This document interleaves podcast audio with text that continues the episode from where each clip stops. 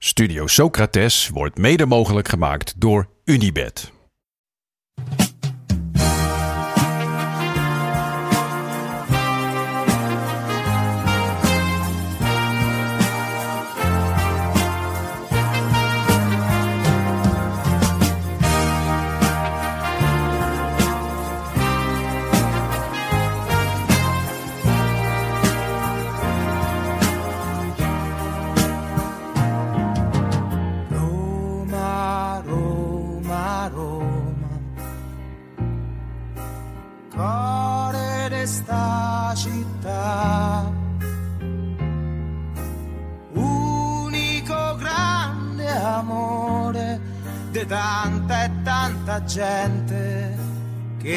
Fai sospirare. Roma, Roma, Roma. Ja, welkom in deel 2 van onze aflevering over AS Roma 2000-2001. Denk je, hoor je dit nou voor het eerst, dan heb je dus deel 1 gemist. We maken tegenwoordig onze uitzending in twee delen. De eerste, uitzend, eerste deel van de uitzending ging over liedjes, mooiste voetballiedjes.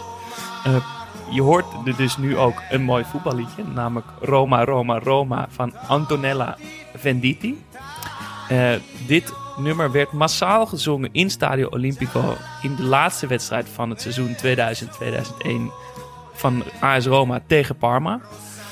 De kampioenswedstrijd, die werd 3-1 gewonnen en zo won Roma hun laatste Scudetto. En dat brengt ons bij het deel 2. Toch jongens? Ja. Ja, dus als, mocht je deel 1 nog niet hebben gehoord, eh, ja, toch aanraden om die eerst te luisteren. Je mag ook dit eerst luisteren, want het staat los van elkaar. Maar je hebt dan nu wel een deel gemist. Ja, zullen je niet dwingen, Nee, maar wel sterk aanraden. het was een goed deel, want we Ja. hadden mooie, mooie muziek zat erin. Ja, heel muzikale zat aflevering. Er zat ook lelijke muziek in. Zo, een hoop lelijke muziek, ja. Ehm, maar we gaan het hebben over eh, het laatste kampioensjaar van Rome. Ehm, Ja, derde kampioensjaar eigenlijk. Want ze Ja. zijn maar eh, drie keer kampioen geworden in hun hele bestaan. En eh, dus de laatste keer was eh, dus 2000.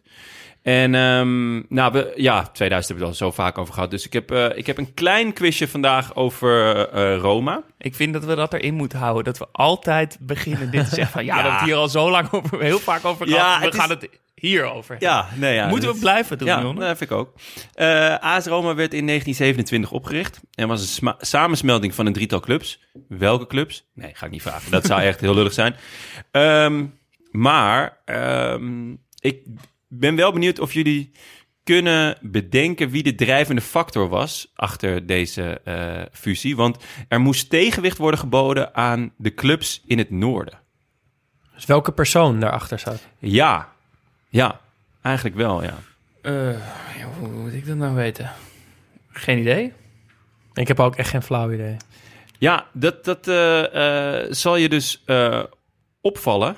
Het is toch niet Mussolini, hè? Ja, Oh jee, ik dacht al, het zal toch niet Ja. Mussolini zijn? Het- Nee, ja, dacht het- ik, misschien het is is het wel dus- Mussolini. ja, het is dus wel Mussolini. Oh jee. En eh, dat is dus heel raar, want Lazio staat tegenwoordig bekend als een ultra-rechtse fascistische club. In ieder geval met eh, aanhang die eh, de ultra's zijn, ja, echt wel eng. Om ja, zo te zeggen. gewoon, ja. wordt Ja. gewoon de Hitlergroet wordt gebracht. Ja, en die wordt dan wel vermomd als de Romeinse groet. Ja. Maar nee, ja, eh, het, is, eh, het is dus Mussolini. Althans, eh, vanuit de partij van, van Mussolini werd dus druk gezet op deze, op drie kleinere clubs. ehm, om ja, te fuseren en één groot ja, wapen te vormen eigenlijk tegen die, ehm, ja, tegen de, dus Inter en AC en zo. Ja, dat is best wel gek, vond ik. Want Ja. Eh, Roma staat nu echt bekend als een arbeidersclub. ook eh, ja, gek, gek genoeg hoe een club dan politiek kan zijn, maar ja, een beetje links, omdat het dus ook zo Tegenover Lazio staat. anti-Lazio is. Ehm, maar ja, dat, dat was dus wel het, eh, het, het geval. Geeft toch een beetje een naar bijsmaakje, of niet? Ja, we- nou, ik vond het vooral heel, eh, heel gek. Want Maar weten we iets over waarom Lazio dan nu bekend staat als een fascistische club? Nee, en het rare is, Lazio bestond al. Dus ehm, dat tegenwicht... eh, want Lazio is volgens mij uit 1900 of zoiets. Eh, dus dat, ja, dat tegenwicht wat ze moesten bieden, dat had dan toch ook prima van Lazio kunnen komen? Of waarom werd Lazio dan niet onder druk gezet om eh, hier, hierbij te gaan? Ja, Dus dat was, was niet helemaal duidelijk. Overigens was- Opvallend wel. Ja, gek hè? Ja. Ehm, nou, dan even over het logo van eh, Roma. Eh, of het oude logo eigenlijk. Want eh, kunnen jullie dat voor je halen? is dat wat nu op het uitshirt staat met dat wolfje? Ja, ja dat is dus een wolf die een tweeling voedt. Ja, En hebben jullie enig idee wie dit waren? ja, volgens mij wel. want Dat is volgens mij de mythe van het ontstaan van Rome. Een Kijk, tweeling die werd gevoed door Ja. een wolf en toen op een berg of zo een, een stad te stichten. Romulus en Remus. ja, nice. Knap hoor. Ja, Dankjewel, heel vet. dankjewel. Ja. Ik heb geen Latijn gedaan op school. Nee, nou ja, in de Romeinse mythologie zijn dit eh, de tweelingzonen van Mars en Rhea Silvia. En zij zijn eh, de stichters van Rome en ze werden dus eh, gevoed door een, door een wolvin. Ja, eh, de, dan toch ook even het logo van de tegenstander, Lazio. De adelaar. Waar staat dat voor? Ja. Dat voelt meteen ook fascistisch, een adelaar. ja, dat is dus gek. Eh, maar het is dus een verwijzing naar eh, het oude Romeinse Rijk.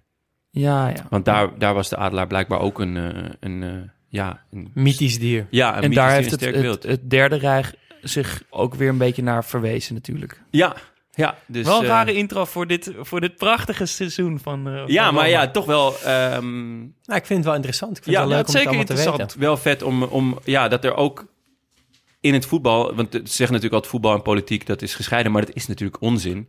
En zeker in dit geval, waarbij Lazio denk ik ook wel de meest uitgesproken club is met zo'n, met een dergelijke achterban, toch?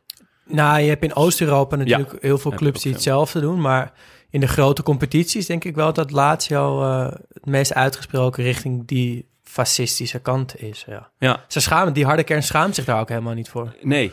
Dus, dus daarom eh, eh, leek het me wel vet om te noemen. Ja. En ook om aan te geven dat toen al die, ehm, dat onderscheid was tussen eh, Noord en Zuid. Ja, Waarbij ja, Noord natuurlijk over het algemeen veel succesvoller is Ja. dan, dan Zuid. Ja. En dit ligt er een, ja, Rome ligt er misschien ook wel een beetje tussenin. Is niet helemaal type zuiden van, Nee, nee, klopt. van Italië. Maar, maar goed, ja, dat, eh, dat was hem. Laten we doorgaan naar de basis. Mooi, dankjewel daarvoor. joh. Een beetje historische context. Ja, een beetje historisch besef is ook belangrijk. Jazeker. Eh we beginnen bij de basis, bij eh, Antonioli, de goalie. Speelde door tot zijn 42ste. Was op dat moment toen de oudste speler ooit van de Serie A. Is natuurlijk later overgenomen door, Buffon. uiteraard. Eh, hij staat zevende op de lijst van de meest gehouden penalties in de Serie A. Nou ja, als je maar lang genoeg speelt, dan kom je er Ja, dan waarschijnlijk kom je er vanzelf. Hij heeft eh 12 gestopte penalties. Kunnen jullie raden wie er eerste staat op die lijst? Hm, Zo. ik moest op een of andere manier meteen aan Toldo denken. Maar dat kwam denk ik vooral door die wedstrijd van Nederland tegen Italië. ja. En En ik, ik- daar, maar het gaat over de Serie A. En Ik gek genoeg aan Taffarel. Nou, het is allemaal Geen niet idee of die ooit in Italië Buffon staat trouwens zesde met 11 gestopte penalties. Het is Handanovic. Oh, Oh, met volgens mij 14 Keep nog of, steeds. eh, Ja. 15 gestopte penalties. Ehm, ja, meer. eh, ja, het- voor de, het sprak mij ook niet echt tot de verbeelding. Nee, ik ken hem ook niet meer. Wel belangrijke kracht in dit elftal. Ja. Dan eh, rechtsback. Die kennen we sowieso allemaal wel. Dat Ja. spreekt wel tot de verbeelding. Cafu. Il Pendolino. Omdat hij eh, de hele tijd naar, naar voren en naar achter heen en weer eh, pendelde. Ja. Is dat echt eh, Ja. de Dat is verklaring? bijna, ja. Dat is ook makkelijk, hè?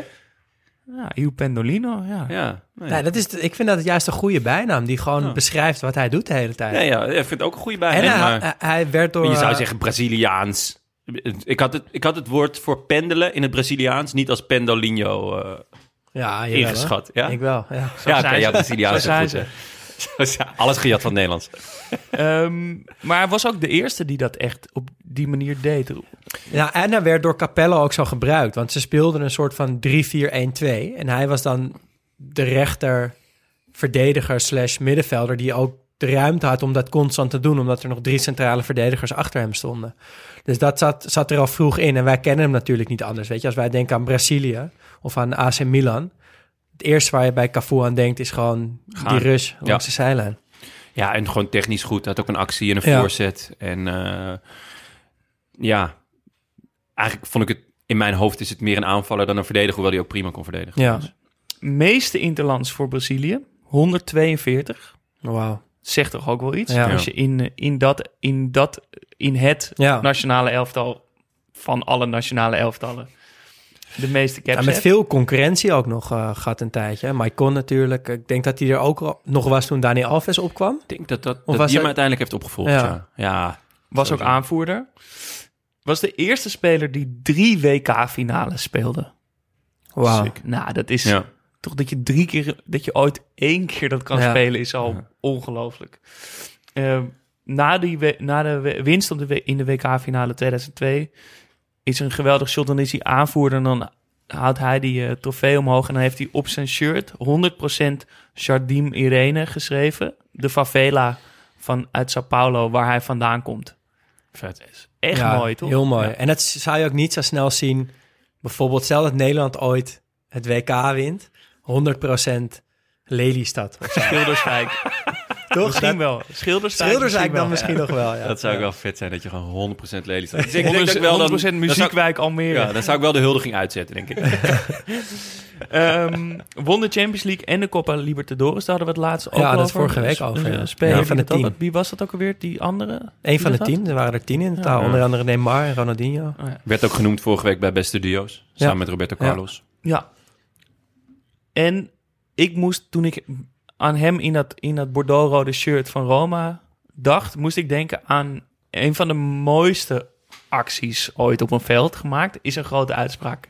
Snap ik meteen. Vind ik wel een vrij grote uitspraak, ja. is er, ik, staat wel in mijn geheugen gegrift, namelijk een, een aanname het, tegen Netvet, tegen, die op dat moment dus bij Lazio speelt, de grote rivaal. En dan wipt hij hem Ja, met rechts in een bedoelt. boogje eroverheen en dan weer terug en dan nog een keer terug. Ja. en dan Ja. geeft hij ook nog eens een goede paas. Ja. En dan Ja, ben je gewoon rechtsback. Ja, en, En hij dan doet het dus ook op rechtsback-positie. Ja. En tegen Netvet. ja, tegen Netvet in de derby. Ja. Zoek dat even op als je, als je eh Cafu versus Netvet, dan Ja. krijg je hem meteen in eh, Schitterend. 100 keer te zien.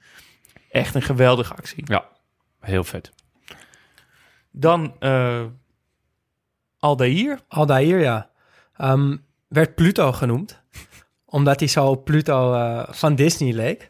Ik, ik had Ja, het vind- is niet ook een meteen type. gezien, maar... Ja, maar als je wel- aan Pluto denkt en dan Aldair Ja, ziet, dan dan- denk je ja. van, nou ja, oké. Het is ook een manier om tot een, eh, tot een bijnaam te komen. ja, sowieso Ja. veel, veel bijnamen dit, eh dit elftal. komen Ja. we ook nog wel een keer over te spreken Ja. bij, bij de vraag van de week. Ehm, hij speelde bij Flamengo en kwam via Benfica bij Roma terecht. ehm, waar hij uiteindelijk 13 jaar speelde. Ehm, hij stopte in 2003, maar ging in 2007 dan toch nog even voetballen. En wel in San Marino. Ja, bij SS Murata. En daarmee heeft hij ook nog voorronde Champions League gespeeld. Maar Ja, Waarom? Ja, ik, Geen idee. Ik Nee. vind het wel heel vet. Ik bedoel, we hebben elk, elk, elke week hebben we wel zo'n soort uitstapje. Ja. Dus Japan of Marino. Of ja, dat je gewoon toch nog eventjes ergens... Dat je het toch niet kan laten of zo. Ja, oké, maar, zoals Robbe, die stopte, was een jaar gestopt en Ja. dacht, nee, het jeukt toch te veel. Ik ga nog een jaar bij Groningen proberen. Dat snap ik. Maar dat je stopt in 2003 en vier jaar later denkt, nou, het jeukt toch nog. Weet je wat, ik ga bij SS Murata voetballen. Ja, Daar, daar, ja, daar ja het is daar wonderbaarlijk. moet geld achter zitten. Heel nee, denk ik niet. Op San Marino heb je helemaal geen profclubs, joh. Ik denk dat hij daar gewoon woonde. Dat kan toch bijna niet anders? Ja, toch, Of dat hij er op vakantie was of zo. Ja, En dat ze hij, wilde even, hij wilde fit blijven. Ja. En toen dachten ze, nou, Ja. hij kan wel wat. Ja, Blijf maar bij ons. we proberen het gewoon. En Nee. eh, Ja. misschien wel het opmerkelijkste van Aldair is dat eh, toen hij stopte in 2003 zijn rugnummer, nummer 6, ook niet zomaar een nummer, niet meer werd gebruikt. Die werd, eh, ging met pensioen uit respect voor Aldair. Maar toen, tien jaar later, in 2013, kwam er iemand naar Roma. Toen en toen was zei daar- Aldair, zei, nou oké, als hij komt, dan krijgt die nummer 6. Dat moet wel een heel grote zijn. Kevin Strootman. Dat meen je niet. Ja, De man met het langste gezicht ter wereld. dat is niet normaal, toch? Hij Ja. heeft echt een extreem lang gezicht. Ja, heel smal en Ja. heel lang. Ja, echt het half, half gezicht, half mens. Zou ik dat ook ja. zijn waarom hij het niet heeft gemaakt bij Roma?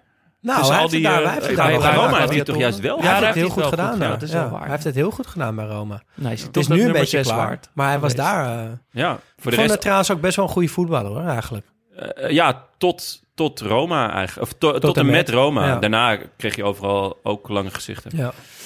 Ehm, maar Aldair, het was, ik bedoel, nummer 6 met pensioen doen is, is natuurlijk wel Heel een, opvallend. een grote, groot statement. Maar het is niet, niet zomaar, want eh, werd in 1997 al gekozen in het all-time elftal van AS Roma. En eh, was ook de buitenlander met de meeste wedstrijden voor Roma. 330. Behoorlijk aantal ook. Sowieso wel veel jongens uit het team die lang de club trouw zijn gebleven. Ja. Ja. Dat, ik denk dat, dat dat wel een, eh, een belangrijke factor is geweest hier. Ja. Wie stond er naast hem? Zago. Ook een Braziliaan. Ook een centrale verdediger. Ook een bijnaam. Ja, Ja, ik neem aan Zaag. Als Pendelinho pendelen is, dan zal dit toch wel Zaag zijn? ja of de Terminator. Ja, ja, dat was mijn tweede gok. precies, precies. En hij heeft een beetje hetzelfde verhaal als wat we een paar afleveringen geleden hadden met, met een speler die dan in een derby, Gliek was dat, bij Monaco, maar die ja. deed dan toen bij, bij Hellas Verona, bij zijn vorige club, wat in de derby, eh, waardoor hij onsterfelijk was voor altijd. Ehm, dat deed Zago ooit, ook, want hij spuugde namelijk ooit in het gezicht van Simeone tegen Lazio Roma. Eh, en sindsdien is hij onsterfelijk voor de fans. Hij heeft ook En een nummer. Hij heeft een nummer. Ja, Oh, laat horen.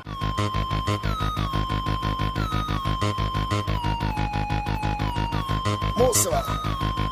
Eh già. 3, 2, 1. Quando gioca la S Roma, la gente va allo stadio, ne va ancora e ancora. Quando gioca la S Roma, la gente che la vede si innamora. Quando gioca la S Roma, la gente va allo stadio, ne va ancora e ancora. Quando gioca la S Roma, la gente che la vede si innamora. Pronto perché punti parto presto per lo stadio. Heftig. ja wel heftig nummer. Ja, het En het gaat dus past puur- ook wel bij het spugen in iemands Ja, gezicht. maar dit gaat puur over dat hij in iemands gezicht had gespuugd. Nou, daar kwam ik niet helemaal achter, maar wordt in ieder geval, die actie wordt erin bezongen. Oké, ah, heel vet. Maar het heet Brusco. Ja. Beetje drillrap avant la lettre. ja, Romeinse drillrap. Ja, ja. en dan ehm, hebben we nog iemand in het centrum staan. Ze speelden dus met drie centrale verdedigers, wat, wat ik net al vertelde. Eh Aldahir, Zago en Walter Samuel. De Ja. muur. Vorige week over gehad. Ja, en als je die drie achterin hebt staan, dan, dan snap ik ook wel dat je als backs gewoon lekker eh die zijkant... eh, je voelt je Ja. veilig met die drie achterin. Ja. De muur, Terminator En Pluto. ja. Nee, mooi. Echt een, eh, echt een heel eh, vet centrum wel, vind ik. Ja. Cafu aan de rechterkant dus. Eh, aan de linkerkant Vincent Candela. Eh, Fransman. Linksback met lange haren. Ik, ik, ja, ik herkende hem nog wel toen ik die naam zag en, en eh, het hoofd erbij. Ehm, hij speelde acht seizoenen bij Roma. Eh, was dit seizoen ook de speler met de meeste speelminuten. Ehm, ook best wel veel interlands voor Frankrijk gespeeld door de jaren heen. 40, eh, 40 maal. Hadden er veel meer kunnen zijn, want het was echt een goede speler. Alleen na dat moment Bixante, uh, Lizarazu, Vicente, Vicente Lizarazu. Lizarazu voor Dat zich. die niet genoemd is trouwens bij de mooiste namen. Is, genoemd. Is genoemd, Ja, volgens mij Ja. is genoemd, ja. Ehm, en hij gaf ook eh, de assist op de 1-0 eh, van Totti in de kampioenswedstrijd. Maar daar komen we zo eh, nog uitgebreid over te spreken. Ehm, twee verdedigende middenvelders. Eén daarvan was Damiano Tomassi. met die zwarte bos krullen. Italiaan, speelde tien seizoenen voor Roma, verdedigende middenvelder dus. Volgens Capello de belangrijkste speler van het team. Het vind ik een beetje een aparte uitspraak als je onder andere Totti en Battistuta in je team hebt lopen. Maar ik snap Ja. wel dat type speler wat je dan nodig hebt om de rest hun ding te Ja, kunnen dat is ook laten een doen. beetje trainers eigen toch? Precies. Hij zal ook niet vervelend zijn geweest. Nee, nee. Nee, zeker niet. Hij speelde lang eh, bij Roma en ging eh, via Levante naar Queen's Park Rangers om in 2009 nog een jaar in China te belanden. Ik denk dat dat een van de eerste Europese spelers is die naar China Ja. ging. Ik weet ook niet of ze toen al zoveel betaalden. Hij zei er zelf over dat hij aan het eind van zijn carrière heel graag nog in wat andere landen wilde wonen. Eh, dus niet zo heel belangrijk meer vond welke club dat nou was als hij maar die ervaring kon opdoen. Ehm, Tegelijkertijd stond hij eh, bekend om zijn liefdadigheidswerk.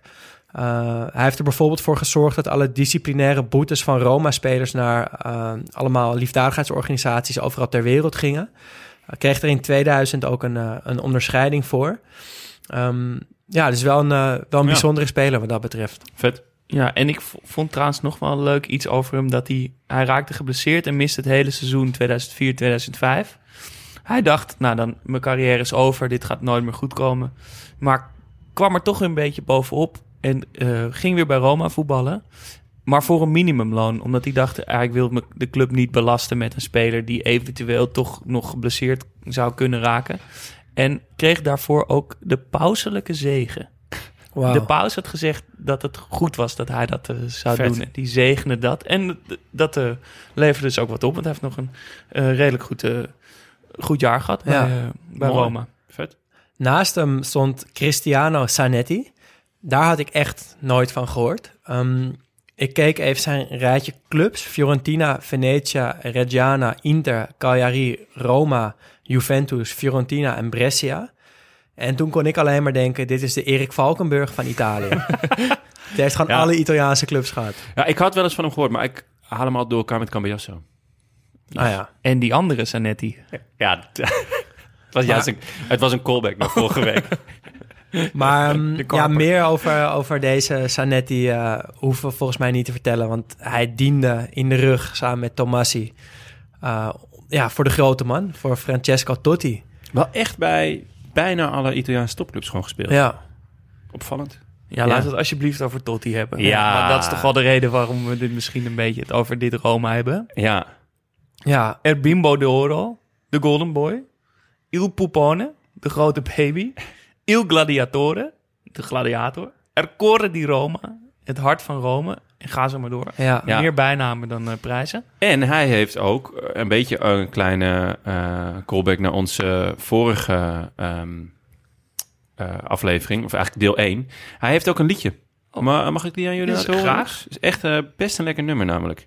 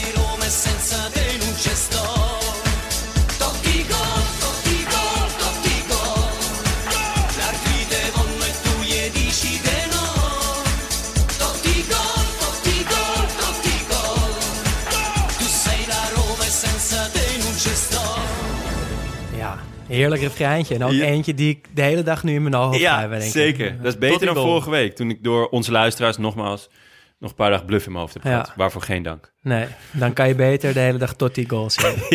Totti Maar was- Totti dus, die is, zoals we allemaal weten, Roma altijd trouw gebleven. Maar toch verbaasde me hoe lang dat echt was. 24 jaar heeft hij in het eerste gespeeld. Dus debuut op zijn zestiende, eh zwaaide af op zijn veertigste. 786 wedstrijden voor Roma en 307 goals. Dat is echt nou, niet te bevatten hoe lang dat is geweest. Ja, is het ook niet. Het En dan- niet normaal. Ja, dat is logisch dan dat hij ook ontelbare records heeft gevestigd. Die gaan we niet allemaal noemen. Maar er zijn er wel een paar die echt de moeite waard zijn. Ehm, zo is hij de oudste doelpuntenmaker ooit in de Champions League. Met ruim 38 jaar. Was dat tegen City? Ja, Stift? tegen ja, dat City, is ook ja. echt een vette goal. ja heel Ja. vet. Hij is de jongste aanvoerder ooit in de Serie A, 22 jaar. Toen moest ik meteen denken... Ik, er waren laatst geruchten dat Matthijs de Ligt volgend jaar de nieuwe captain van Juve wordt. Is hij dan 22?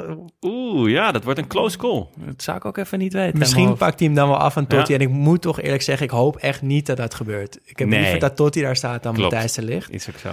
Ehm, hij heeft de ene meeste goals ooit in de Serie A gemaakt, 250. Er is ene Silvio Piola die er nog meer heeft gemaakt, maar dan wel tussen 1930 en 1954. Ehm, 274. is- ja, Zou- op zich, dat is nog 24 goals. ja. Ja, Nou, was 40. Hij was- dat kon ja, hij niet nee. nog een keer Nee? een seizoen. Vier, meer dan 24 Nee, oké, maar nog twee seizoentjes? Twee seizoentjes, 12 goals? Nou, Volgens mij kon het echt niet meer op het eind. Nee? toch? Nee. Ja, hij speelde niet veel Ja, we moeten Nee, straks namelijk ook nog even over die afscheidsspeech van hem hebben. Die is ook schitterend. Ja. Maar ik dacht ook altijd, Totti is ook een beetje omdat hij Romein is, omdat hij daar, Ja. omdat hij daar zo goed past en die look, dat hij daardoor zo'n grote speler is. Maar als je dan ziet Nou, dat hij dus ook, ja. het, ik word toch ook op een positieve manier toch nog verbaasd hierdoor, door al die records, door Ja, hij ik vond hem ook echt gewoon wel... ooit in de Serie A te hebben gemaakt. Ik vond hem ook gewoon wel echt heel goed. Ja, En precies. Het, Ja, maar de- ja. het feit dat hij niet... eh, misschien moeten we eerst de, de records nog even doornemen. Maar het Nou, feit dat hij, niet wel- naar een andere, wel, eh, dat hij niet naar een andere club ging... ja. Eh, dat, want de, de meest serieuze interesse was van Real op een gegeven moment, toch? Eh, met de Galacticos ook. Ja. Daar was hij, hij werd heel sterk genoemd, heel vaak. Ze hebben het meerdere malen geprobeerd, ook volgens mij. En hij heeft elke keer gezegd, nee, ik blijf Roma trouw, want dit is, dit is mijn club. En eh, hij heeft er later ook, ook nog over gezegd van... ja, ik had naar Real gekund en dan had ik waarschijnlijk drie Champions Leagues... en een wereldbeker gewonnen en misschien nog wel eh, wat individuele prijzen... maar ik ben heel blij dat ik het niet heb gedaan. Alhoewel, ik had wel wat vaker landskampioen willen worden. ja. En dat, dat was, maar hij had dus alleen maar landskampioen willen worden met AS Roma. En dat, dat draagt natuurlijk bij aan de mythe. Maar ja, ik denk, we hebben ons alle drie eventjes eh, voor zitten bereiden. Het is echt om je vingers bij af te likken Ja. wat hij allemaal gescoord heeft, die passes. Maar ook gewoon hoe hij eruit ziet en hoe hij zich gedraagt. ja, want waar denken jullie het meest aan als je aan Totti denkt? Stiffies. Ja, Il Cuccaio is de lepel in het Italiaans. En dat, zo werd dat dus ook genoemd wat hij deed. Hij lepelde die bal dan eh, in, het, in het goal. Er is, een, is, er is een compilatie van alleen maar Panenka penalties van hem. Omdat hij dat dus zo vaak deed. Ja. Hem Zo vaak erin Cuccaio'de. ook nog tegen het Nederlandse elftal, hè? Ja, de EK Bazar. 2000. Maar ja, ik moet ook echt aan die stiftjes denken. En vooral die laatste jaren, die zwarte kiksen en die lage sokken en het broekje een beetje Ja. afgezakt. En eh, toen ik wat compilaties ging, keek- ging kijken, zag ik heel veel soort van steekpaasjes met buitenkant voet. Dus dat hij strak wordt ingespeeld en dat hij soort van half ingedraaid staat en met heel veel effect met zijn buitenkant iemand wegsteekt. Dat leek echt een soort van zijn signature move te zijn. En ja, een beetje gewoon een hele atypische voetballer. Want hij, hij, ja, hij bewoog niet zoveel volgens mij. Hij was niet heel snel, niet heel sterk. Maar hij moest het gewoon echt hebben van zijn, van zijn techniek en van zijn... Ja, atypisch weet ik niet. Misschien gewoon een beetje ouderwets. Een ouderwetse nummer 10. Dus met, met een, ook wel een sterk blok achter hem. Maar heel, heel technisch en tactisch. Eh, ik vond hem in de, in de dingen die ik terugzag... vond ik hem eigenlijk juist sneller dan ik me herinnerde. maar ik heb hem echt geen sprintjes zien trekken. Nee? Ah, Nee. Ik, heb, ik zag een paar acties vanaf de middenlijn... die hij overigens afmaakte nog met een stift. Dat ik dacht, wow, oké, ja, je, je gaat hier ook gewoon op snelheid erlangs. Of eh, je, je maakt nu een actie waarbij je twee, drie man voorbij gaat... en hem dan over de keeper stift. Eh, en ook, gek genoeg, die, die, die goal, die laatste tegen City... ja, daar zit ook gewoon best een lekkere sprint bij. Het was niet dat, dat die laatste man van City hem nog, nog bijhaalde of zo. Ja, ik, ik vond hem... een- Maar Kijk, ik was niet zo'n... Als ik nu terugdenk, heb ik... Ik heb Totti gewoon heel weinig live zien spelen. Want Italiaans voetbal werd in die tijd niet uitgezonden in Ja. Nederland. Ze kwamen nooit zo heel ver in de Champions League. Dus ik zag eigenlijk heel veel nieuwe dingen toen ik, toen ik deze compilaties ging kijken. En voor mij is hij eigenlijk echt een stuk beter geworden dan dat hij in mijn herinnering was. Want mijn herinneringen aan Totti zijn toch vooral die eh, toernooien. Waar die, nou ja, ik kan me herinneren tegen, met, tegen Denemarken, Poolse, dat hij in zijn gezicht spuugde, geloof ik. Dat ja, hij dat was een minder... geschorst was. En tijdens het, toen ze wereldkampioen wer- werden, werd hij heel vaak gewisseld. Eh, wel veel assists gegeven Ja, toen, maar, vier stuks Ja. en een doelpunt gemaakt. ja, Maar maar was toch wel belangrijk hoor toen. Jawel, maar toch, weet je, je, je had, je had spe- andere spelers die nog belangrijker waren. Hij was voor mij niet... En op het EK 2000 was hij ontzettend goed. Toen, toen eh, verving hij Del Piero. Kijk, dat was natuurlijk ook het lastige. Hè? Hij, je had daar, daarvoor had je ook wel twee redelijk klassieke nummer 10's gehad in Italië met eh, Roberto Baggio natuurlijk. Ja. En daarna Del Piero. Eh, die volgde hij uiteindelijk op. Maar er was ook niet altijd ruimte voor, eh, voor eh, Totti, omdat dus Del Piero er nog stond. Dus die raakt volgens mij licht geblesseerd of geblesseerd voor het EK, waardoor, waardoor Totti best veel aan spelen toekwam en daar gewoon ontzettend goed was, haalde haalde de finale. Ja, wat je zegt met dat, er in, dat hij impulsen in zijn gezicht spuugde ik, ik moet ook wel denken aan een soort zwart randje wat hij dus ook wel had. Staat dus ook op de, eh, wat is het? De derde, gedeelde derde plek met meeste rode kaarten in de Serie A. 11 één actie tegen Balotelli. Dat hij hem echt van achter door midden schopt. Gewoon uit pure frustratie. Dat hij ook gewoon die scheidsrechter een hand geeft. Van ja, tuurlijk. kom maar op met die rode kaart. En ik weet ook nog dat hij echt op iemand springt die op de grond ligt. Dat hij met twee voeten echt vol erin duikt. Ja. En dat spugen tegen, heb je dat ook wel vaak hè, met die creatieve nummer 10's. Dat, het, dat, het, dat, het, dat het licht uit kan gaan. Zidane natuurlijk. Eh, Bergkamp, had, het had, het ook. Ja, waarschijnlijk ook omdat ze veel schoppen krijgen. Dit type voetballer. Ja. Eh, Maar ik, ja, bij mij kwam er ook een beetje een beeld op dat hij... Ik bedoel, hij is natuurlijk een, een, een Romein ten top, maar dat hij het ook een beetje voor zichzelf speelde of zo. Dat hij... Dat hij, of hij, hij wilde natuurlijk heel graag winnen, of hij wilde gewoon een prijs winnen, maar of in die wedstrijd ook heel erg die wedstrijd wilde winnen, was nou niet echt een beeld wat bij mij naar boven kwam. Hij, hij, doet, hij wil toch ook een beetje om de vorm doen. Ja. Het moet wel op een mooie manier. Met een stiftje, met een panenka. Met... En als het dan dus niet liep of zo, dan, dan spuugde er iemand in zijn gezicht. dat vind ik heel extreem gesteld. Maar ja, eh Ik poeh, Ik dat, bedoel, dat- hij, hij zou natuurlijk ongelooflijk fanatiek Roma zijn. Maar er kwam ook een beetje een beeld naar boven dat hij het gewoon allemaal voor de vorm ook een beetje voor. hij- Dat hij het gewoon. Ja, maar voetbal, hij- ja, misschien dat hij voetbal wel ook gewoon zag als theater, hè? ja, dat denk wat ik, wel. Wat maar, ik altijd wel te prijzen vind. maar dat hij dus en wat zelf ook fantastisch in hoofdrolspeler Rome wilde past zijn. natuurlijk. Ja, Ja, maar dat, dat, zo'n type was hij volgens mij ook wel, toch? En Ja. misschien is, dat ook erg? wel een reden dat hij, een van de redenen dat hij voor altijd in Rome is gebleven. Want hij wist daar, daar heeft hij wel nummer 10 altijd, altijd de aanvoerdersband, altijd de hoofdrol. Misschien is dat wel een van de redenen geweest dat hij nooit is weggegaan. ja en, en als je toch gewoon ook fan bent van een club, Ja, dan, en je komt daar op een gegeven moment, dan kan ik me ook heel goed voorstellen dat dat genoeg is. Ik weet, Huntelaar die zei, ja, ik droomde altijd ervan om naar Ajax te gaan, maar ook niet verder dan dat. Dus hij zei, ja, toen ik naar Real ging, ik vond het heel vet, omdat het nog een stap hoger was, maar het was niet mijn droomclub of zo. nee. Dus ik had me ook heel goed voor kunnen stellen dat Huntelaar bijvoorbeeld had gezegd, nou ja, nee, ik blijf gewoon lekker bij Ajax. Hij deed het niet uiteindelijk, maar Ja, maar niemand doet het. Dat is het hele ding. Nou ja, Gewoon en- en niemand één Maar, keer doet ja, het. doet hij- het. maar, maar doet dan maakt- kwam ook niet uit Amsterdam. Nee. nee, Ik denk dat dat toch ook Nee, maar- anders is. Nee, maar daarom, daarom is, vind, is het dus juist extra vet als ze het wel doen. En nou ja, het, het mooiste voorbeeld is natuurlijk eh, van Liverpool, Gerrard. Die eigenlijk eenzelfde verhaal heeft. En bij wie het dus uiteindelijk niet lukt om kampioen te worden. Doordat hij uitgelegen geloof Ja, ik. doordat hij Wat extra pijnlijk was daardoor. Ook dat hij het was. Maar wel de Ehm, Champions League aangehandig Ja, won. nee, zeker. Maar dat, is, dat had in Liverpool denk ik minder voeten in de Misschien aarde wel, ja. dan, dan een eh, kampioenschap. En Totti lukt het wel. En ook echt op fenomenale wijze. Hij was echt extreem belangrijk dat seizoen. Ja. Dus ja, ik snap het ook wel. Ik, Maar ik denk ook dat hij dus graag bij Roma bleef voetballen, omdat hij daar dus ook de grote man was en stiftjes kon maken. En dat hij, als hij misschien een, een treedje hoger was gegaan naar Real, dat dat misschien dat hij minder vrijheid had gehad. Ja, en dat hij toch hij ook wel graag gewoon lekker wilde voetballen, denk ik. Kon hij zich meten met de beste van zijn tijd? ja, in mijn ogen wel. Ja? Ik vond hem echt, echt debiel goed. Ja. Ik Maar ja, het is ook wel een beetje mijn type voetballer. Dus Ja, de, ik de had- flegmatieke nummer Ja. 10, net wat te traag misschien. Eh, liever de mooie optie dan de eh, eh, meest effectieve optie. Ja. Echt publiekspeler, ook een mooie man. Ja,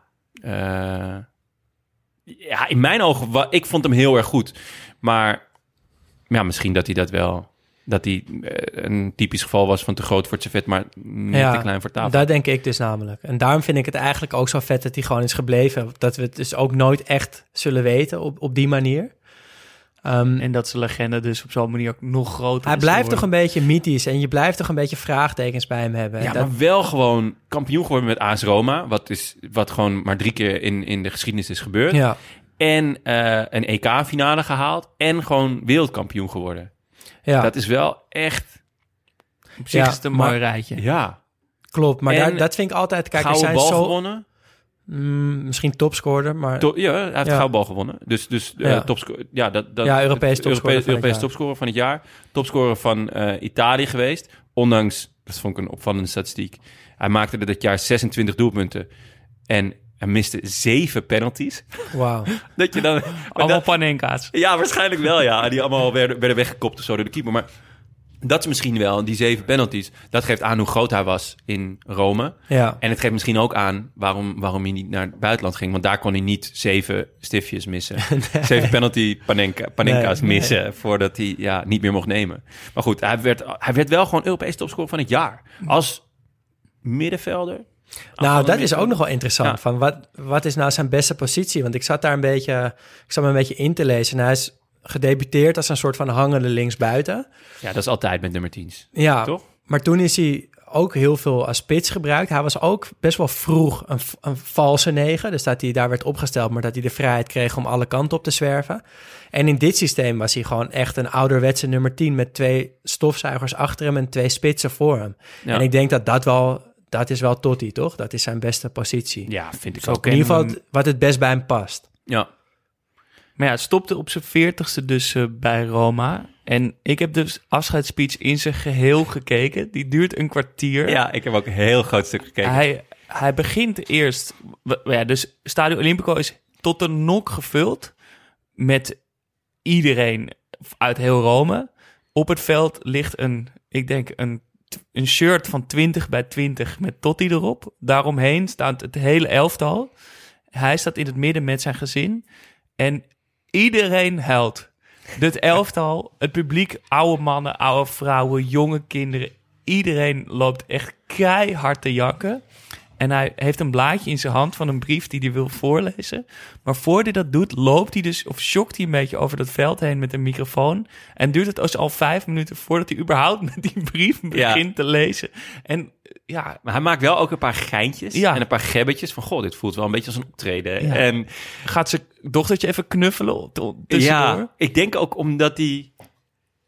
omdat hij geen afscheid wou nemen. Dat, om het, om het uit Nooit te stellen. gewoon, nooit. Ja, Ja, hij heeft het ook Hij- over hij- dat de tijd hem heeft ingehaald. En dat Ja. de tijd nu zegt tegen hem, Ja. je moet stoppen. En hij wilde Daarom, echt... nee. de eerste zin is ook van... eh, ja, het moment is gekomen waarvan ik hoopte dat het nooit zou komen. Ja, En ja, wat dat betreft is het toch gewoon nog steeds...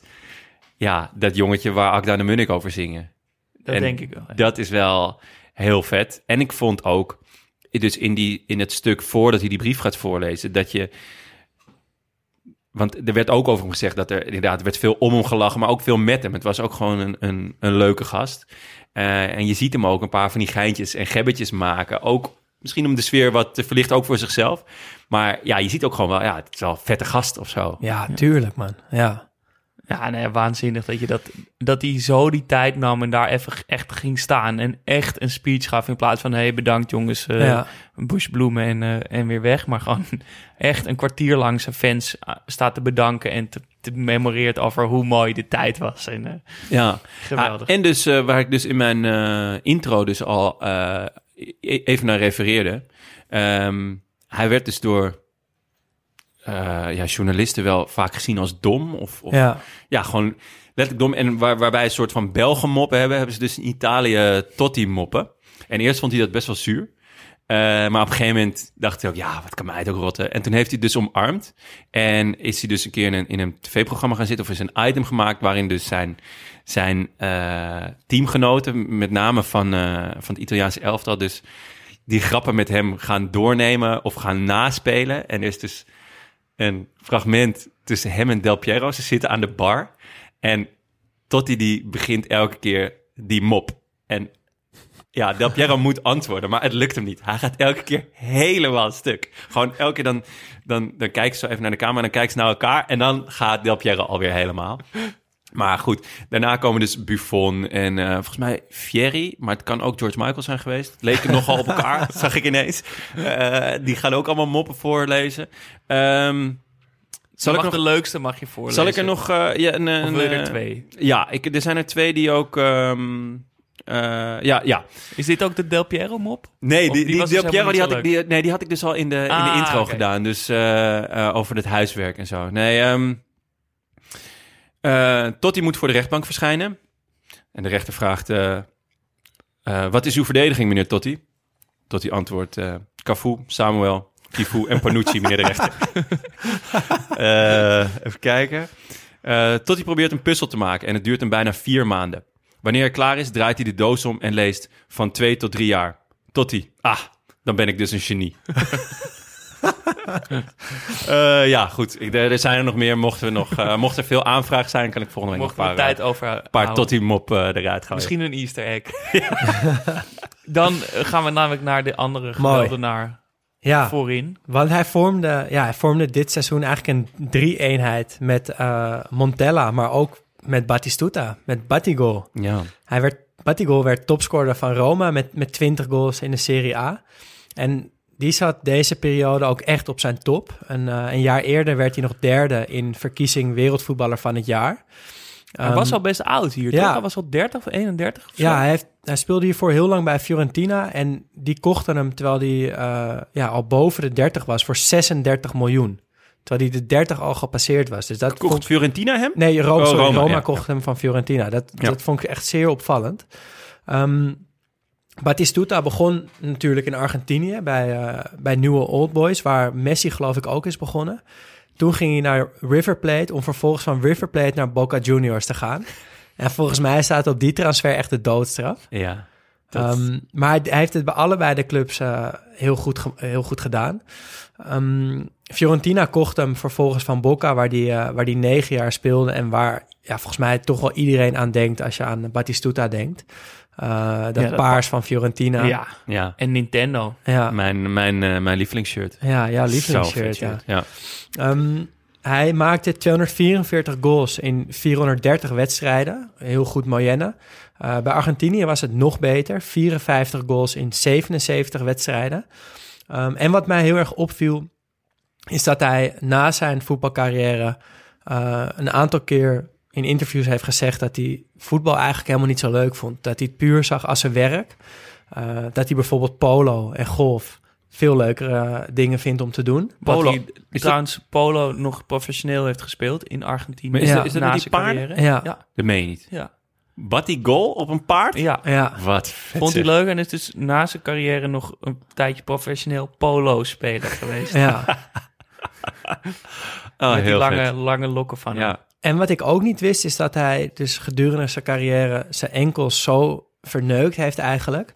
eh, dat hij aan het eind van zijn carrière gewoon echt niet meer kon. En hij zei, ja, er zijn momenten geweest dat ik midden in de nacht gewoon in mijn bed heb gepist... omdat het te veel pijn deed om naar de wc te gaan die een paar meter verder was. Zo. Eh, Wow. En dat lijkt me wel echt heel heftig. Een pijnlijke uitspraak vind ik dat, Snap van ik. zo'n grootheid. Ja, Dan snap ik ook wel dat je niet zoveel plezier meer hebt in voetbal. nee, Toen me precies. aan Van Basten, die had het ook op een gegeven Ja, moment. in zijn biografie staat het Ja. ook. hè, Maar die beschrijft dan nog dat hij soort van kruipend, creperend van de Ja. pijn wel nog naar de wc gaat. En dat vond ik al zo, zo pijnlijk Ja. om te bedenken als je dat voor je ziet. Maar Batistuta die gewoon zijn eigen bed onderpist van de pijn gewoon. Dat vond ik echt eh, Verschrikkelijk. verschrikkelijk, ja.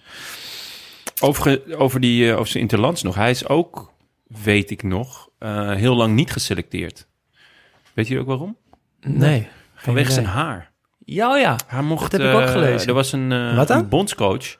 eh, en die selecteerde hem niet omdat hij te lang haar had. Die Dat- vond dat zijn spelers er verzorgd uit moesten zien. Ja, En Oh. toen heeft hij dus op een gegeven moment ook zijn haar nog afgeknipt Ja. om, bij het, om geselecteerd te worden. klopt Nou, ja. Wat een onzin. Ja, Ja, verschrikkelijk. toch Vooral ook omdat hij dat haar had. Dat toch? hoorde ja, bij hem, ja. dat was echt zijn, zijn trademark. Eh, mocht je nou twee fragmenten van hem willen zien, die met een beetje ook met dit seizoen te maken hebben, dan kan ik je aanraden. Eén fragment is zijn laatste wedstrijd voor Fiorentina, waar hij dus negen jaar heeft gespeeld.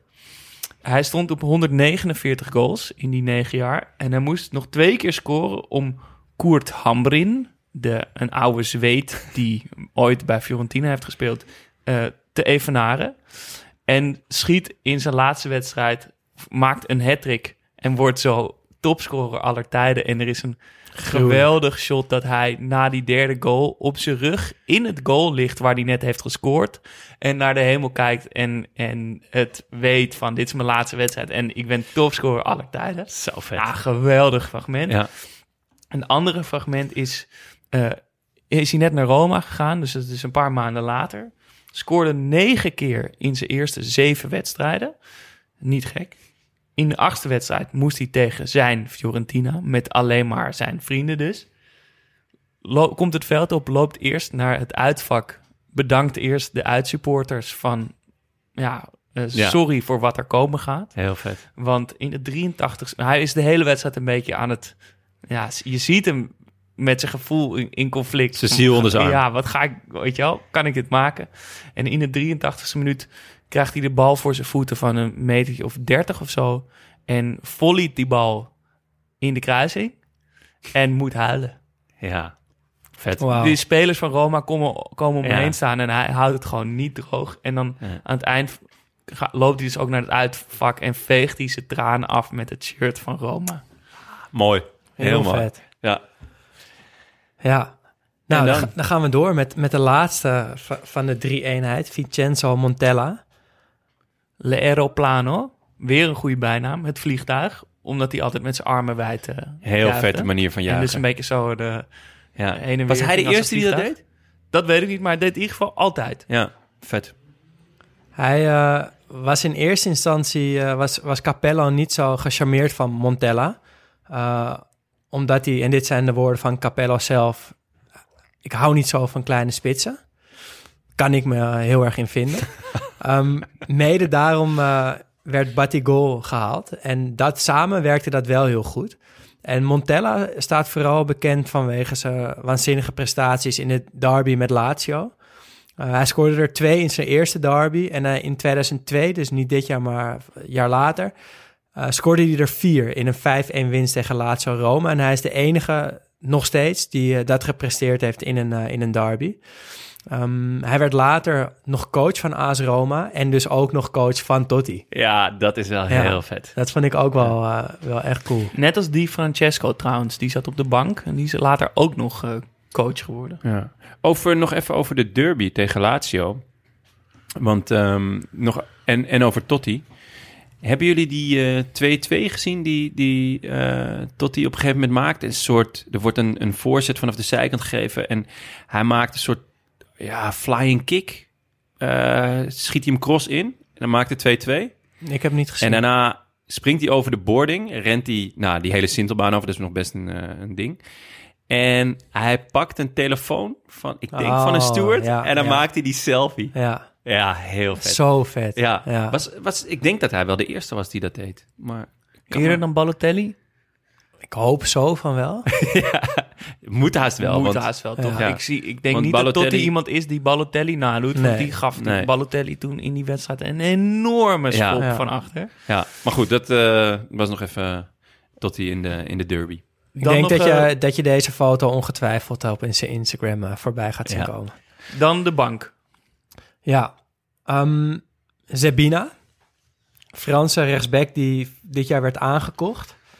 Um, er is een heerlijk filmpje dat hij rood krijgt tegen Inter. Ja, dat, ja, dat is, voor de rest hoeven we het niet zo lang over Nee. te hebben. Maar het is een mooi, een mooi filmpje dat hij eh, het aan de stok krijgt met Recoba. Ehm, die krijgen ruzie, heel opstootje, worden uit elkaar gehaald, duwen, trekken en eh, de wedstrijd gaat weer door. En op een gegeven moment zie je Recoba in, op het veld liggen. En dan in de slow-mo zie je dus Zabina naast Recoba staan, naar Recoba kijken, weer vooruit kijken. Denk nee, ik doe het niet, ik doe, doe het niet. En, dan- en dan zie je hem denken, ik doe het toch wel. En dan geeft hij Recoba dus een enorme klap en, en krijgt rood. Oh, heel vet. Toch, toch gewoon denk ik, ja, fuck it, ik, ik, doe het Dat gewoon. is gewoon het lekkerste. Ja, dat je ja. gewoon bewust denkt, Ja. ah, fuck it, ik ga het wel Ja. gewoon doen. En ik pak gewoon die rode. Ik Ja, kan me ook wel voorstellen tegen Recoba, dat moet toch een ettertje geweest zijn. sowieso. Ongetwijfeld. Maar wat een linker. Ja, fantastisch.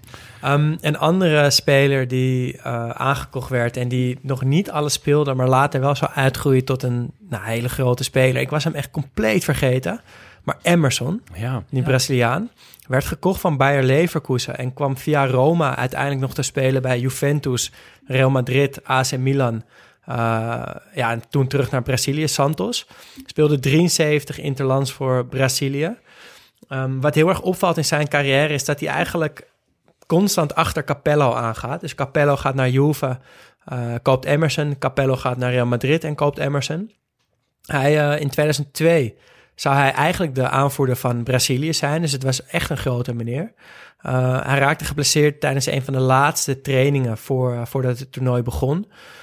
Ricardinho verving hem, Cafu werd de aanvoerder en Brazilië werd wereldkampioen. Ja, met het 100% Jardim, Jardim Irene. Ja, ja. Ja, mooi. Ja, met die hoge, hoge schouders, een beetje zo'n... Ja. Ja. ja. Je ziet hem meteen uh, voor je. Dan moeten we het over Hidetoshi Nakata hebben. ja. Ja. Want dat is uh, toch echt voetbalcult wat Ja. hierbij hoort. Ja, da- de- bij hem heb ik wel echt van hoe goed was hij nou? Want Ja, in mijn hoofd idee. was hij geniaal, omdat hij in die Nike-reclames altijd Ja, ja. echt fenomenale dingen deed. Ja, maar dat had Nike toen al goed gezien, toch? Van, we moeten Ja, ook puur eh, omdat hij uit ja. Japan kwam, toch? Ja, de Japanse Beckham werd hij genoemd, geloof ik. Ja. En eh, hij had wel echt vette techniek. Eh, en een lekker schot. Maar of het nou de topspeler was die Nike van hem maakte, weet ik niet. Nee, ik denk dat die Nike gewoon heel erg mee had. En Ja. ja, voor, ja ik moest meteen denken aan die... eh, sowieso aan dat Scorpion KO, eh, waar we het al eerder over hebben gehad. Wat een geweldige reclame natuurlijk is. Eh, voor de liefhebber, hij zat in team Triple Espresso met Totti en Henry. Wel een lekker team. Mooi team, Goeie hoor. ploeg. Eh, maar hij zat ook in die andere Nike-reclame met dat ze die bal moeten stelen. Ja. It's just the ball. Vraagt hij nog aan Van Gaal. En dan zegt Van Gaal, no, it's rounder. hij zit daar dus in een busje. Van Gaal eh, stuurt. In dat busje zit Olivier Bierhoff. Ja. Zo zou je die ooit meenemen naar zo'n reclame. Ja. En voor de rest is het toch wel een lekker busje. Ja. Davids, Figo, York en Cole. als, tuurlijk als samen, duo. ja. Tuurlijk. En ja. die hebben ook een ander pakje aan, allebei. Echt, want die worden echt daar ook als duo ja, neergezet. vet. Eh, Totti eh, en Guardiola. Nice. Mooi. Ja. Ja, geweldige reclame. Ja, ze, moeten, ze, ze schieten eerst een bal op het dak en dan met een kabel eraan en dan klimmen ze naar binnen. Ja. En dan Ze moeten die bal ze stelen. moeten die bal stelen en dan komt de dread van, eh, van Davids in de laserstraal. En dan komt er een heel ninja-leger achter. Hoe lang heb jij die truc geoefend van David? Welke doet hij daar? Die Ja, dat hij naar achter... naar achter, dus via de muur. Dus hij wipt hem met zijn eh, rechterbeen, haalt hij hem naar... Of ik denk voor hem links, Ja. want hij is links natuurlijk. Dus, eh, je haalt met je rechterbeen naar achter, je wipt hem omhoog... en met je hak tik je hem Oh ja. tegen de muur. Ik denk, ik denk dat ik, als ik die tijd had besteed aan wiskunde of zo... had ik wel een betere carrière gehad nu. Had je hier niet gezegd. had je niet gezeten. had je nu de Nobelprijs gewonnen. Ja. Oh man, echt Ja, uren. En dat roze haar zie ik ook voor me. Ook in dat shirt van Parma, wat een Ja. mooi shirt is met het blauw, Parmalat. eh, geel ge- gestreepte shirt. Ja. Ehm, eh, en is ze heel erg met mode bezig. Was ze toen al bij elke catwalk te vinden. Zat Fashion en lifestyle. Ja. Oké. En is ook, als je nu op zijn, eh, zijn Instagram kijkt, dan staat hij op elke foto op de golfbaan en kijkt hij een beetje dromerig de verte in. Op elke foto dezelfde blik. Vet. Grote tip, de Instagram van Nakata. Ja, eh, ook eh, trouwens noemenswaardig. Pelé koos hem in zijn top 100 voetballers aller tijden. Is een van de enige twee Is Aziaten. een Nike top 100 aller tijden? Of... Het Zou, ik, ik denk dat dit ook te maken heeft met... Ja, hij moet Hij moest wat iemand uit, verkopen in uit, Japan. Uit, uit Azië moet ook iemand kiezen. Leuk. Ehm, dan, ja, die Francesco hebben we al ge- Ja. genoemd. Die werd coach nog later. De Rossi, Ja, die, eh, die zat er al bij. Ja, kwam, eh, kwam uit de jeugd, eh klopte op de deur, 17 jaar. En die heeft eh ja, Totti's eh, pad natuurlijk gevolgd. Ja. Tot die transfer naar Boca Juniors nog even. Ja, ja. Ja. Maar dat mocht. dat, is mocht. wel... Als je ja. nog ergens naartoe Ja. gaat. Ja. En dan hadden we ook nog eh, als, als vervanger voor een van de twee spitsen Marco Del Vecchio. En ja, dat vind ik zo'n echte Italiaanse spits in het rijtje met Gilardino, Iaquinta, Pazzini, Ja. Inzaghi. Gewoon zo'n soort spits. Ja. En ik herinner nog die goal van hem in de EK-finale 2000 tegen Frankrijk. Toen scoorde die. Ehm, ja, toen had ik nog een weddenschap met mijn moeder. Gewonnen of niet? Nou... we- Zij had gewet dat Del Vecchio ging Nee, zij, scoren. zij, zij had gewet eh, dat, eh, dat Frankrijk ging winnen. En ik had gewet dat Italië ging winnen. En als ik won, dan zou ik dat heel vet shirt krijgen van Italië. Ah, En als mijn moeder won, weet ik veel, kreeg ze een bosroos of zo. Ik weet het niet meer precies. En ehm, het werd 1-1, dus het was onbeslist. Dus toen in de eh, extra tijd, ik had wel namelijk redelijk door dat Frankrijk sterk aan het worden was, zei ik van nou oké, doen we nu een nieuwe weddenschap. En toen had ik dus ingezet op Frankrijk, die ook wonnen. dus Kreeg je het shirt van Frankrijk? Ja, nee, toen kreeg ik het shirt van Italië, want die Toch wou ik veel wel. liever. Eh, en toen, de afspraak was dat ik met Del Vecchio dan achterop zou krijgen. Tot mijn moeder erachter kwam dat het iets van 20 gulden per letter was of zo. En Del Vecchio heeft echt iets van 17 letters. Toen werd het tot die. Nou, toen zei ze, doe maar gewoon blanco shirt. ik heb het nog steeds. Wel leuk. Vet mooie shirt. voor je collectie hoor. Ja, zeker. Del Vecchio was wel echt een- collectors item Ja. geworden. Ja, dat was, die had ik nu voor heel veel geld kunnen verkopen. Ja. Goeie 20 euro, 20 gulden. Eh, de coach nog even, Fabio Capello. Een Ja. grootheid. Ja. Ik moet altijd denken aan dat hij daar keihard zit te huilen als Van Basten zijn afscheid eh, Ja. viert. Ja. Of tenminste viert. Afscheid neemt bij Milan. Ja, of Ja. juist niet keihard zitten huilen. Hij- Het is beschaafd, maar hij kan het Hij niet is- inhouden. Hij, hij zit toch wel echt te... te Ja, te- ja, te ja, maar, hij, zeg het begin is... Hij wil niet huilen, laat ik Ja, het zo het is zo mooi. Ja, heel vet. Wat ik las over, dat, eh, over deze periode, is dat hij eh, bij Roma kwam na een hele succesvolle periode eigenlijk van Zdenek Zeeman. Jullie wel bekend? Ja, heel aanvallend, toch? Heel Ja, aanvallend heel coach. aanvallend. Ja. Een Tsjech is, heeft echt veel gedaan voor het Italiaans voetballer. Ik, voor, voor het Italiaans voetbal. Ik ken hem niet zo goed, maar raakte in opspraak omdat hij eh, allemaal uitspraken deed over drugsgebruik bij Juve. En eh, dat werd niet echt in dank afgenomen, terwijl hij het best wel goed deed. Dat team stond al best wel goed en eh, werd ontslagen. En later werd die teamarts van Juve alsnog veroordeeld, Riccardo Agricola. Maar toen in hoger beroep toch weer niet, maar hij had dus wel gelijk. Ja, vet. Eh, maar toen kwam Campello en hij vond dat Roma niet echt de mentaliteit van een winnend team had. Ze waren natuurlijk altijd het kleine broertje. Ehm, en dus wil, ging hij ook zo aanvallend spelen. Met de manier waarop ze veel de bal hadden. Veel aanvallend voetbal speelden. Zodat die spelers ook een beetje daardoor in zichzelf gingen geloven. En Ja. eh, zo Ja, dus met die, met die drie, driemans verdediging eh, en, die, en die twee aanvallende backs. Kijk, je zou het kunnen uitleggen als een 5-3-2. Maar in de praktijk was het meer een 3-4-3, Ja. denk ik. Ja, als je die samenvattingen ziet met hoe diep Cafu en Candela de hele tijd Ja. doorkomen, dan zijn dat echt nou, misschien nog wel eerder aanvallers dan verdedigers. Ja. En dan ook nog drie hele aanvallende spelers daarvoor. Dus het was echt wel vrij aanvallend voetbal wat Ja. Capello daar liet Maar dat, heb ik, dat idee heb ik sowieso wel bij Roma. Het is wat dat betreft niet een, een typisch Italiaans team. Nee, Gewoon met, met eh, eh, bouwen op een sterke verdediging, goede organisatie. Eén creatieve middenvelder en, eh, en twee sluipmoordenaars voorin. Eh, wat dat betreft altijd, nou, misschien dit jaar wat minder, maar maar dit jaar willen ze het ook. ze alleen. willen Ze het hebben ook. gewoon Alleen het, goed team. ja, maar het is, het is als je wat dat betreft een beetje atypisch Italiaans team Ja. over het algemeen.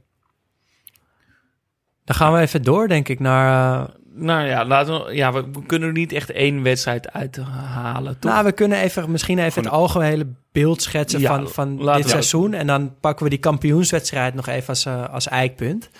Ehm, ze werden dit jaar dus pas voor, de voor het derde jaar kampioen, na 1942 en 1983. Ehm, wat heel erg opvalt is dat ze echt een aantal voltreffers eh, op de transfer, transfermarkt eh, hadden aan het begin van het seizoen. Batistuta dus, eh, 36 miljoen. Walter Samuel voor 20 miljoen. En ook Sabina en Emerson, die allebei nou, best wel veel speelden, kwamen dit seizoen naar Roma toe. En dat trio voorin, we- we noemden het net al een paar keer. Batistuta 20 goals, Montella 18 goals en Totti 16 goals. Die waren fantastisch eh, op elkaar ingespeeld. En ehm, ja, je had, dit jaar gewoon een soort van duel tussen Juve en Roma. Met een wedstrijd eh, tegen elkaar ook, die nou ja, legendarisch was. Ja, en dat werd de wedstrijd van Nakata. Ja, De, het stond 2-0 voor eh Juve met een heerlijk elftal met Davids en Zidane en eh, gewoon alle grote Van de Sar, van de. Sar. Ja. Die stonden er allemaal in. Het wordt de 2-0. Del Piero scoort, Zidane scoort en in de rust wordt Totti gewisseld voor Nakata. echt opvallende wisselen. Ja. En dat pakte wel goed uit. Want Ja. Nakata schiet hem eerst van, van 30, 30 meter, meter of of zo, ja. in de, strak in de kruising. En s- juicht ook heel koeltjes. Een soort van, ja, nou, precies. Zoals, zoals ik dat altijd doe. En daarna zet hij een aanval op en, eh, en eh, heeft hij nog een in, intikker. Maakt er 2-2 van. En dus ontzettend belangrijk Ja. in, Ja. in, eh, in dit seizoen. Want ze worden pas op de laatste speeldag kampioen met één of twee punten verschil. Ja, Juventus staat eh, op de laatste speeldag twee punten achter. Eh Juve speelt thuis tegen Atalanta. Eh, Roma speelt thuis tegen Parma, wat in die jaren echt een topploeg was. Met onder andere Turam, Buffon en Cannavaro. Ehm, en ja, het mooiste waar ik eigenlijk achter ben gekomen in de zoektocht naar dit Roma... is dat er dus op YouTube een filmpje staat die de hele kampioenswedstrijd laat zien. Ja. Gewoon van A tot Z met voorbeschouwing en met de beelden van na de wedstrijd. Ehm, dus daar heb ik heerlijk doorheen gescrolld. En dan zie je dat Totti al best wel vroeg in de wedstrijd de 1-0 maakt. Eh, Candela komt door op links en trekt terug. En Totti echt met een kanonskogel in de korte hoek langs Buffon. En ja, dit is zo'n moment dat die Sintelbaan wel echt vet is. Want hij springt Ja. die boarding over, eh, rent die Sintelbaan over. En in plaats van dat die stewards hem tegenhouden... rennen die stewards achter hem aan en vliegen hem gewoon om de nek. Fotografen Ja, erop. en hij doet zijn shirt ook uit en hij heeft Ja. nog die aanvoerdersband heeft hij dan nog wel om. En dat Ja. ziet er ook zo goed uit. ziet er zo goed uit. En hij springt gewoon het publiek in en iedereen achter hem aan. Het zijn echt, echt waanzinnige beelden. Met Maar- Italiaans commentaar ook nog. Ja, en sowieso ook die opkomst op het, in het stadion. Dat was dus het nummer wat aan het begin van dit tweede deel lieten horen. En dan zingt dat, dat stadion is tot de nok gevuld. Alleen maar vlaggen. Gewoon in Ja. elk vak vol met vlaggen. En alles eh, rood en oranje. En dan dat nummer met dat Roma, Roma, Roma. En dan komen ze op. Ja, dan kan En het dan eigenlijk al dit. niet meer misgaan. Ja, ik heb niet snel dat als je zoiets terugkijkt dat je kippenvel krijgt. Maar dat had ik gewoon echt bij deze. Ja. Terwijl het was een, ongeveer twee uur of zo. Ik heb niet alles gekeken. Maar echt, die beelden zijn zo vet. We Ja. kunnen er een avondje van maken. Ja, Ehm, het wordt 2-0. Ja, Montella. Kan geen toeval zijn. Batistuta gaat één op één, maar mist. Eh, in de rebound is daar Montella. En die eigenlijk precies hetzelfde als bij Totti. Ook hij springt over die boarding. Iedereen er weer achteraan. En samen ja, met de supporters, met de stewards, met de fotografen, met zijn teamgenoten vier- viert hij de 2-0. Ehm, dan blijft het eh, 2-0 tot de 80ste minuut. En dan kan het niet anders dat ook Batigol zijn Ja. aandeel heeft. En, Alle en- drie Ja, scores alle drie gewoon. scores. Dan maakt het 3-0. En dan heb je voor het eerst dat er al fans het veld opkomen. En dat die door allemaal Ja. wildvreemden op het veld ja. gewoon in de nek wordt gevlogen. Wordt het nog even stilgelegd, de wedstrijd? Ja, Capello want er- woedend. er die moet nog- die dugout uit. Ja. Terug, terug, Ja, want er moet nog een minuut of eh Ja, tien of zo 15 gespeeld worden. ja. ja, en dan maakt eh, Parma, eh, scoort nog één keer tegen 3-1. En dan, ja, zodra het laatste fluitsignaal gaat, stroomt, stroomt gewoon die hele tribune leeg. En Ja. iedereen rent het veld op. En wat mij heel erg opviel, is dat al die supporters hebben natuurlijk ook Roma-shirts aan. Dus je ziet, je weet gewoon niet meer wie de speler is en wie niet. En je Nee. ziet dus ook fans, gewoon mensen aantikken van, ben jij nou Totti? Nee, dat is Totti. Wie is daar dan Totti? En ja, je ziet Totti is op een gegeven moment zonder broek. Dus waarschijnlijk heeft Ja. hij zijn broekje weggegeven. Loopt hij daar in zo'n witte slip. Candela is alles kwijt. Die loopt daar ook een beetje verloren bij. Je ziet allemaal eh, eh, fans die delen van het gras eruit, eh, eruit te hakken met hun voet. En die dat meenemen als een soort van aandenken. Ja, het is En echt die soort- Parma-spelers die rennen ook. Die, dat Ja. gaat, die pakken die bal op en die Ja. sprinten de, Ja. de kleedkamer in. En wat ik ook heel Italiaans vond op een of andere manier... is dat je ook overal rondom die bank van AS Roma mannen in pak. Gewoon Ja. tientallen mannen in pak. Dat je denkt, wie zijn al deze Ja. mannen in pak? Wat doen ze hier het is niet helemaal. eh, Ja. nou, Heel, eh, ja, echt, echt schitterende beelden. ja, echt heel vet. heb je ooit twee uur niks te doen? ja. Ja.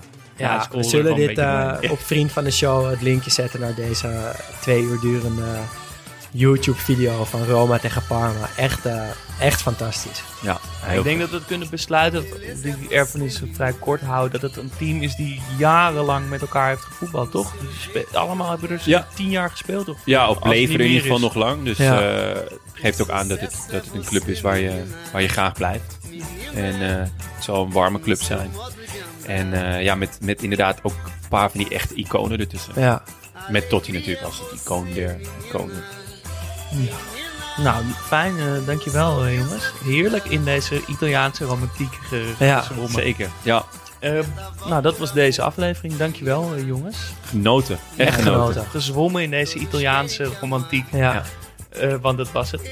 Volgende week stellen we onszelf de vraag: wat is de mooiste manier van juichen? Dat mag gewoon een manier van juichen zijn. Of een hele specifieke viering van één goal. Ja. Ehm, Gaan nou allemaal luikjes open in mijn hoofd. ja, mooi. Ja, bij mij wel. Gewoon één heel groot luik. Drie keer raden. Een enorm... ik weet eigenlijk niet hoe die jaagt. eh. Niet? heeft, hij een, heeft hij echt een één manier van jagen? Hij heeft heel lang één manier van juichen gehad. En dat is ook mijn absolute favoriete jaar. Komen we dat volgende komen week we op. volgende week. U luisterde naar Studio Socrates. En met hij bedoel ik natuurlijk Harris Huizen. U luisterde naar Studio, Studio Jonne. Gepresenteerd door Daan Sutorius, Jonne Series en mezelf, Jasper Goldwijk. Vond je het leuk? Abonneer je dan en laat een review achter, zodat we makkelijker te vinden zijn. Heb je een vraag of een verbetering? Slide dan in onze DM op Instagram, studio laagstreepje Socrates, of stuur een spraak- of tekstbericht via vriendvandeshow.nl slash studio Socrates. En de mooiste spraakberichten maken kans om in de zure tijd afgespeeld te worden.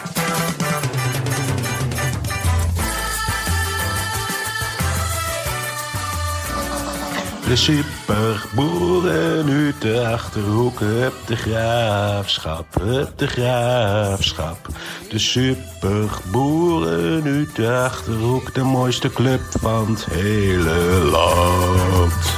O sucesso é você, menina, no seu modo de andar. Alegria é você, menina, menina, no sorriso que dá. Vendaval por amor, menina, menina, todos querem te amar. Ei, vento, vento, vento no mar, te segura